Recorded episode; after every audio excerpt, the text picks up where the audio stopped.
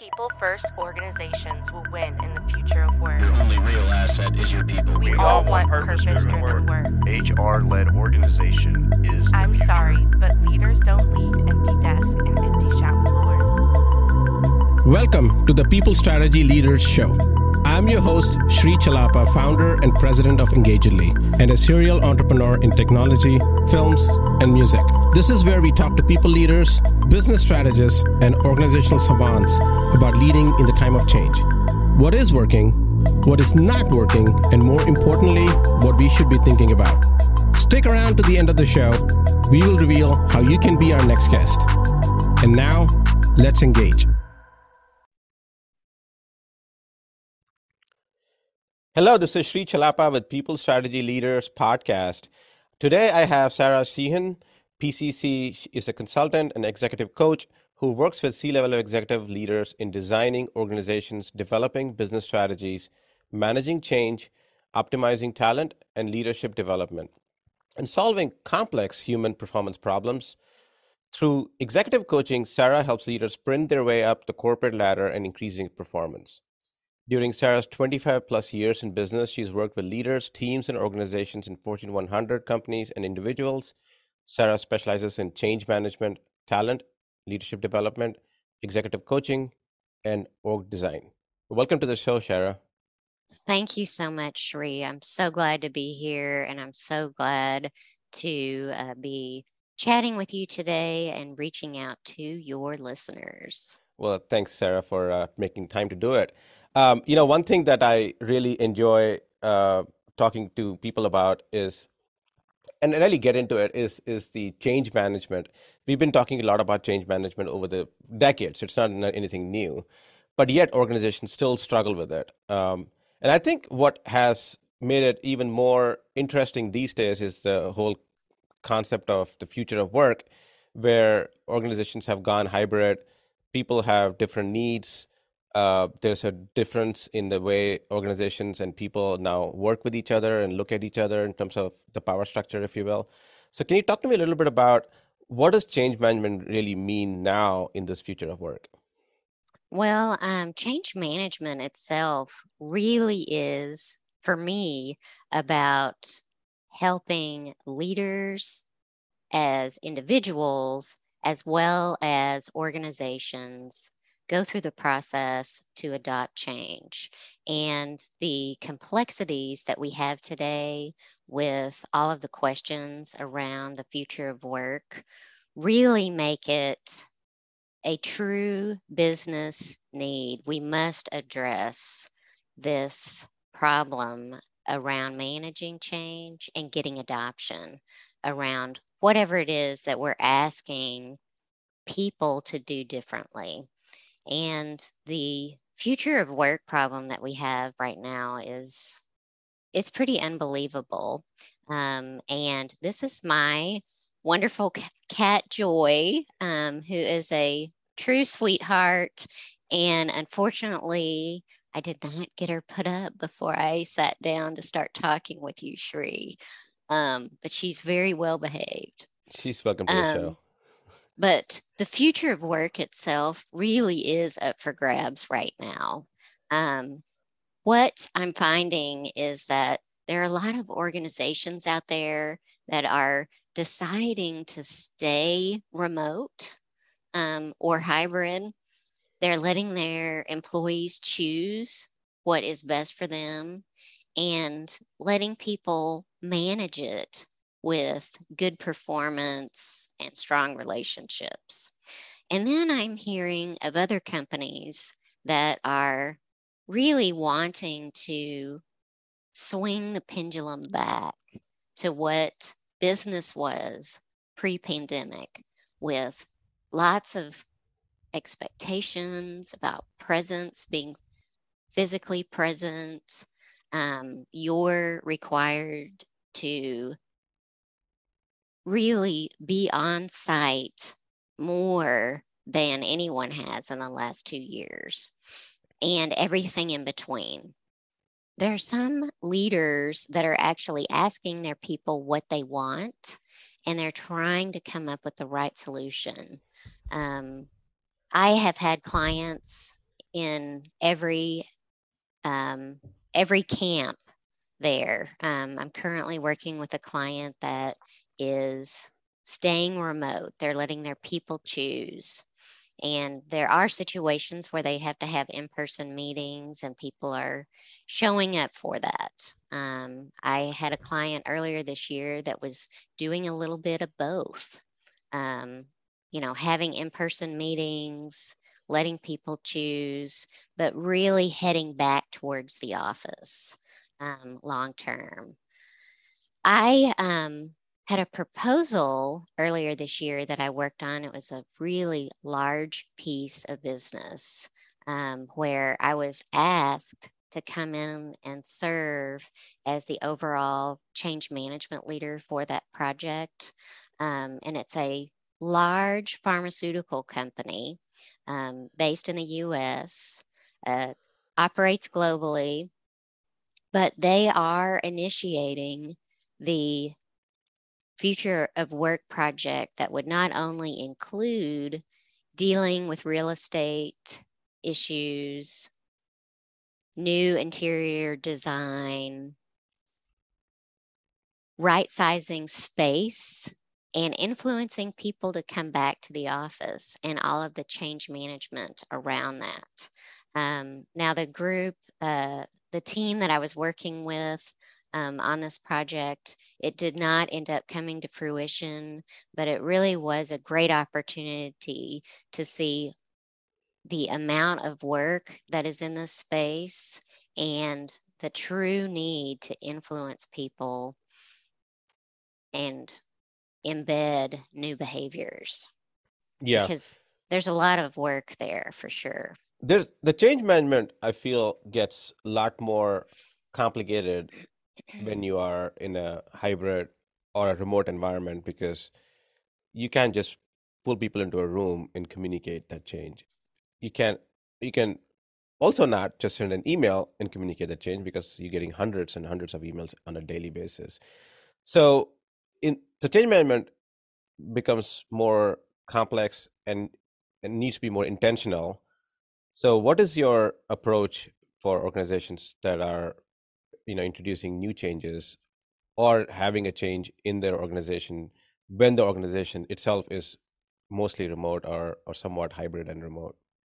Well in this situation let's just say we're doing a future of work project like the one that i was describing a moment ago um, you're going to really need to have all of the basic pillars in change management part of your project um, because you're going to want to understand what all of the things that people would need to do differently from a behavior perspective. You're going to want to have a clear picture of who might be the best people in your organization to influence others, the people that are going to be your early adopters and innovators, if you will, raring to go so that you can use those people to influence and bring along the rest of the organization. But understanding what those key business impacts are so that you can have mitigating action plans in place and a very robust communication strategy and plan. You're going to want to make sure that you have that visible, committed senior stakeholder group that's really going to help you as a as a program manage the transformation and really get to the other side that guiding coalition if you will. And along with that leaders at more levels of the organization like change network um, leaders, change agents, if you will, mm-hmm. in the organization that can actually help you in not only distributing communications, but getting feedback from the organization and getting people to be willing to show up. Um, it's a big deal. People have not, they haven't commuted in two years. I mean, my personal amount of commute time was tremendous when I was in the corporate world and traveling for clients. Um, so I understand there is a lot at stake for people. They have a lot to lose um, when they're being asked to show up again. But those are just some of the pillars there business impacts, communications, a committed and engaged stakeholder group. You're going to want to make sure that Change Network is helping you the entire way. You're also going to want to understand if there is any need for training. Mm-hmm. Is there any need to figure out the training side? Are there new systems that are going to be put in place to, um, for instance, allow your people to work more flexibly? Are there hoteling systems that require training? All of that could be part of the solution. And for every project, it's going to be obviously very specific to that situation. Yeah. So, you know, uh, one of the things I think going remote, uh, the challenges is that you know you can say if somebody would be like, "Oh, I didn't see that email," or "I didn't see that I was busy, I, I couldn't attend that webinar that you guys had," um, and that's how the change becomes harder because if you're in the office, you know, you like if you don't show up, you, you I can see you you didn't show up, you know, for the meeting that I had in this conference room. So how do you? What are some of the strategies to mitigate that? Because you know when you're remote, you know, and people are working flex hours too now. So somebody might work sure. from you know 6 a.m. or 7 a.m. to noon, then take two or three hours off to spend time with their kid from school or whatever, and then go back uh, at, on their desk at 6 p.m. or or 7 p.m. Sure. know? So there could be any uh, any combination of that, right? Uh, of absolutely, there of, could be any combination of that. In a situation like this, to get people to want to come back in, you have to do some things to literally break the ice. Let's let's let's try to thaw the chill that we currently have in, in in our relationship so that you want to come see me first of all there's a lot that you can do to do that. Maybe you have a welcome kit that has some nice things in it that makes someone want to come back and know you as a leader again. There are all kinds of things like that that you can do to try to make it special to be present again. And we've lost some of those touches mm-hmm. that I would call personal and important. Yeah. So I guess my question then is Does going fully remote affect the culture then, in your opinion? Going fully remote does affect the culture because it you definitely will lose contact with people that you had before all of those sidebar conversations that you might have leading up to a big meeting where you're presenting something that you need your team to do. There might be a lot of lead up to that where you need people to give you a little bit of time, even 15 minutes. All of that adds up. It's like a relationship bank. Mm-hmm. It really is. People can give you feedback in the hallway that's highly valuable and could help you even show up better in an in person meeting. Yeah, yeah. So, how, so mo- pivoting to that a little bit uh, in our discussion, what, um, what's a good model that you recommend? Or is it, I'm sure, I'm sure it's situational, you know, every organization is different, every industry is different but is there certain guidelines or uh, uh, frameworks that you like to propose? Yeah, I mean, I um, I don't have a specific um, pre-baked framework because this is so unique to the company culture.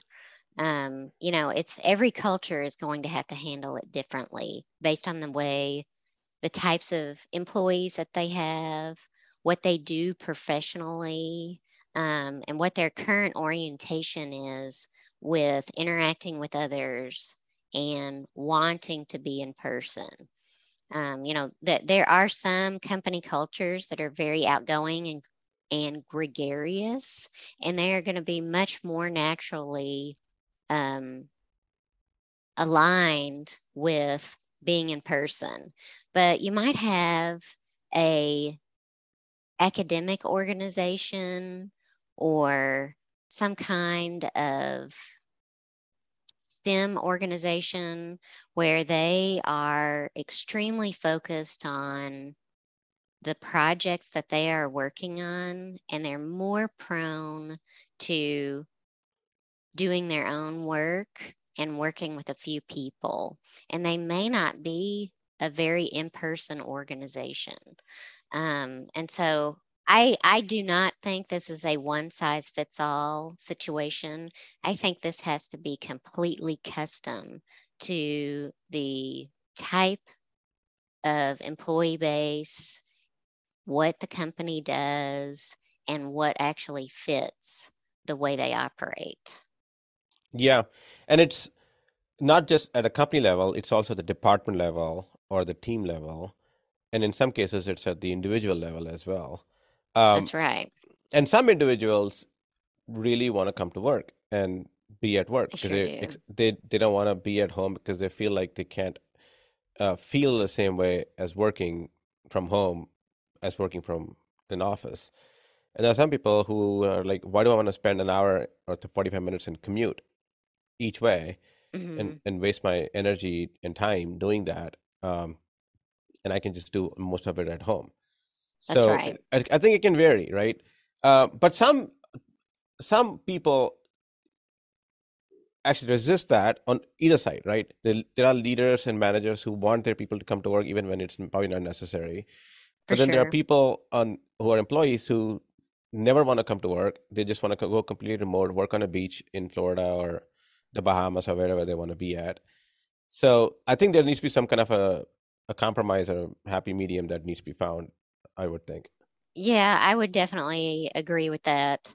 Um, I know at the end of the day that being in person for some meetings is absolutely critical because you really can't understand the whole person until you have an opportunity to spend a little bit of time with them, whether it's one meeting, whether it's being able to not only attend a meeting, but enjoy dinner with them and connect with other team members.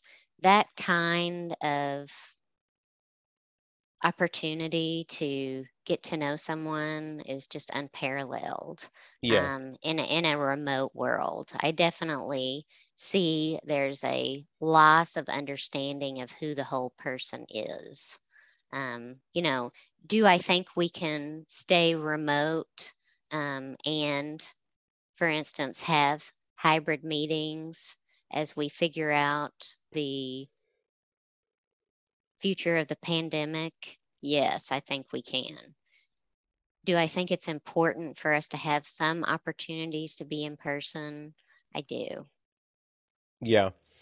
You know, at Engagedly, where uh, where you know I am, and uh, we we have a kind of a mixed bag of things here. You know, so in the U.S. teams, uh, we have a quarterly uh, all hands where we meet together here, and we mostly just use it to have fun. We really don't use it to do a lot of necessarily work, but it's really to get to know each other, have these sidebar conversations, and a lot of it is about work, and sometimes it's about your cat and dogs as well. So it's hmm you know it's it's all of that. Um, and then uh, on the uh, and then we have a big team in India where I would say ninety percent of the team is in one location, and then the rest ten percent is remote, and and they have a hybrid model where the, the people who are in one location choose to come into the office. Uh, some of them come into the office five days a week. Some of them come into the office one or two days a week.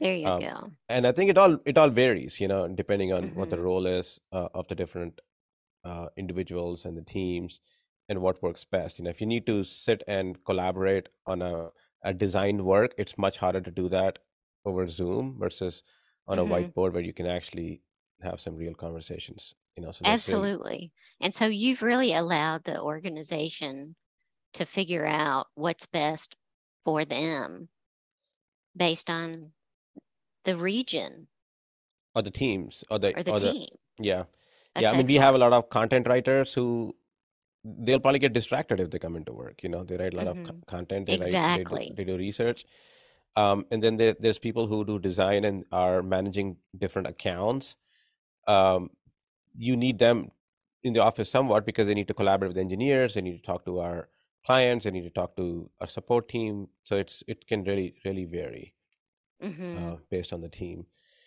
So as we are looking so what are you seeing the challenges right now the organizations? What are the good ones doing? And actually more importantly what are the ones where are some of the organizations really failing um, in managing this change? Interesting. Um, I think um, people that are setting themselves up to fail are in a situation where they're being very dogmatic, um, you know, about the return to the office. I think that is a it's a difficult position to choose, and it's going to be one that would require a lot of follow up and extensive implementation plans and a lot of change management to help people want to return to the office. Um, in terms of the right solution for it, um, once again, I think it's specific to the organization and the culture of the team. Um, some of the biggest challenges that I'm hearing from clients right now, um, number one is is this very topic around the future of work and what to do about it. Um, I'm hearing a lot of clients really want to develop more leaders at more levels in their organization based on the experience that they had with the pandemic. They really saw the value of having more of those leadership behaviors all the way throughout their organization.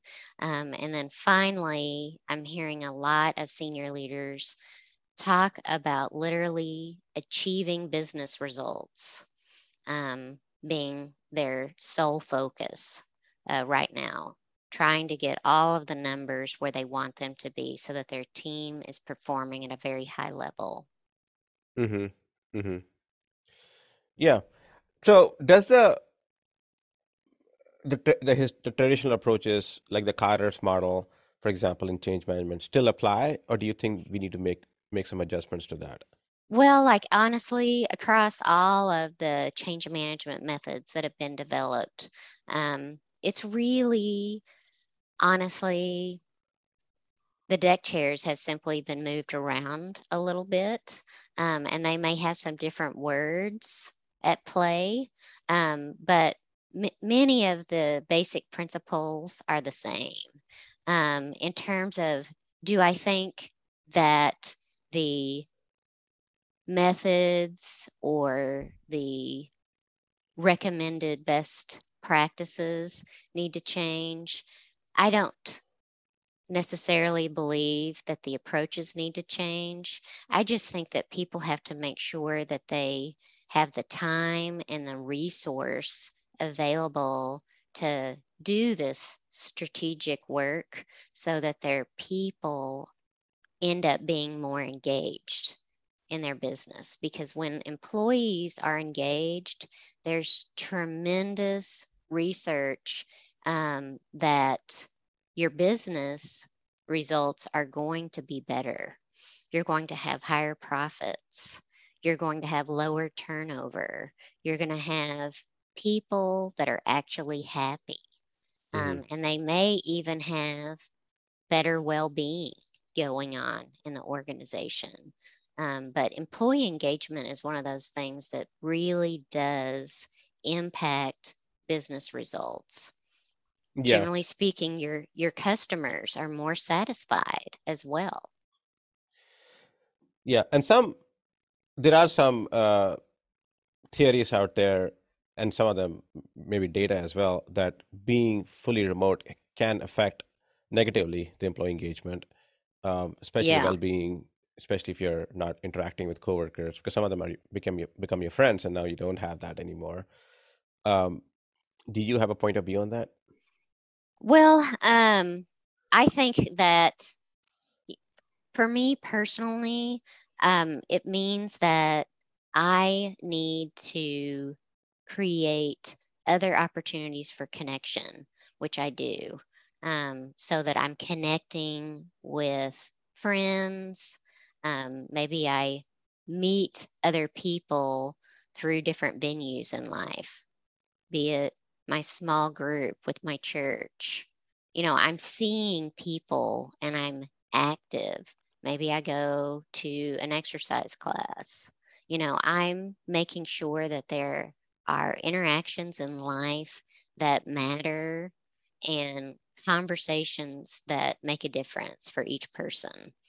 Um, that for me can make up for not being in an office. Yeah. Yeah. I definitely see the value of being in an office and having those um, connections. But at this point in my career, I've definitely found a way to connect with other people in other ways. Okay. Well, thank you. Uh, this has been a very insightful uh, conversation, Sara. What um, what final piece of advice would you give to organizations that are still struggling with, you know, whether they should go hybrid or full in the office or fully virtual, and how do I manage that change? Any two or three things as key, as key takeaways? Key takeaways, I would say, is make sure that you have a solid change management strategy and plan to support whatever your choice is in staying remote, going hybrid, or returning to the office. Make sure that that change management strategy is resourced as well, that you have support to actually implement the plan. Um, some of the things that I would encourage you to have in that plan are going to be active stakeholder engagement, a change network that can help you on the ground distribute communications and get feedback from people. Make sure you do a solid change readiness assessment so that you understand where people might resist you, what kinds of communication they would like to get, and just more insight into the pitfalls that you might find in implementing your plan. And finally, a solid communication strategy to help you throughout the process. This is not um, an easy project, and you'll definitely want some expert support to help you. Well, thanks a lot, Sara. Um, this last thing, how do people uh, reach you, and if they want to get in touch with you and um, know and know and learn more about you? Absolutely. The listeners can find me on LinkedIn at linkedin.com slash N-I-N slash Sara, S-A-R-A dash Sheehan, S H E E H A N. And they can find my website at www.sara, S A R A W Sheehan, S H E E H A N dot com. I would love to hear from you. Well, thanks a lot, Sara. It was wonderful chatting with you. Thank you so much. I had a great uh, time with our conversation, and I wish you and your listeners well. Until next time, this is the People Strategy Leaders Podcast. Sri Chellappa here. Thank you so much for listening to the People Strategy Leaders Podcast. If you are a successful leader or a people strategist who would like to be on this program, please visit engagedly.com slash people strategy leaders podcast. If you got something out of this interview, would you share this episode on social media? If you know someone that would be a great guest, tag them on social media to let them know about the show and include the hashtag People Strategy Leaders. I love seeing your posts and guest suggestions. We are regularly putting out new episodes and content. To make sure you don't miss any episodes, go ahead and subscribe. Your thumbs up, ratings, and reviews go a long way to help promote the show and mean a lot to me and my team. Want to know more? Follow me on LinkedIn and Twitter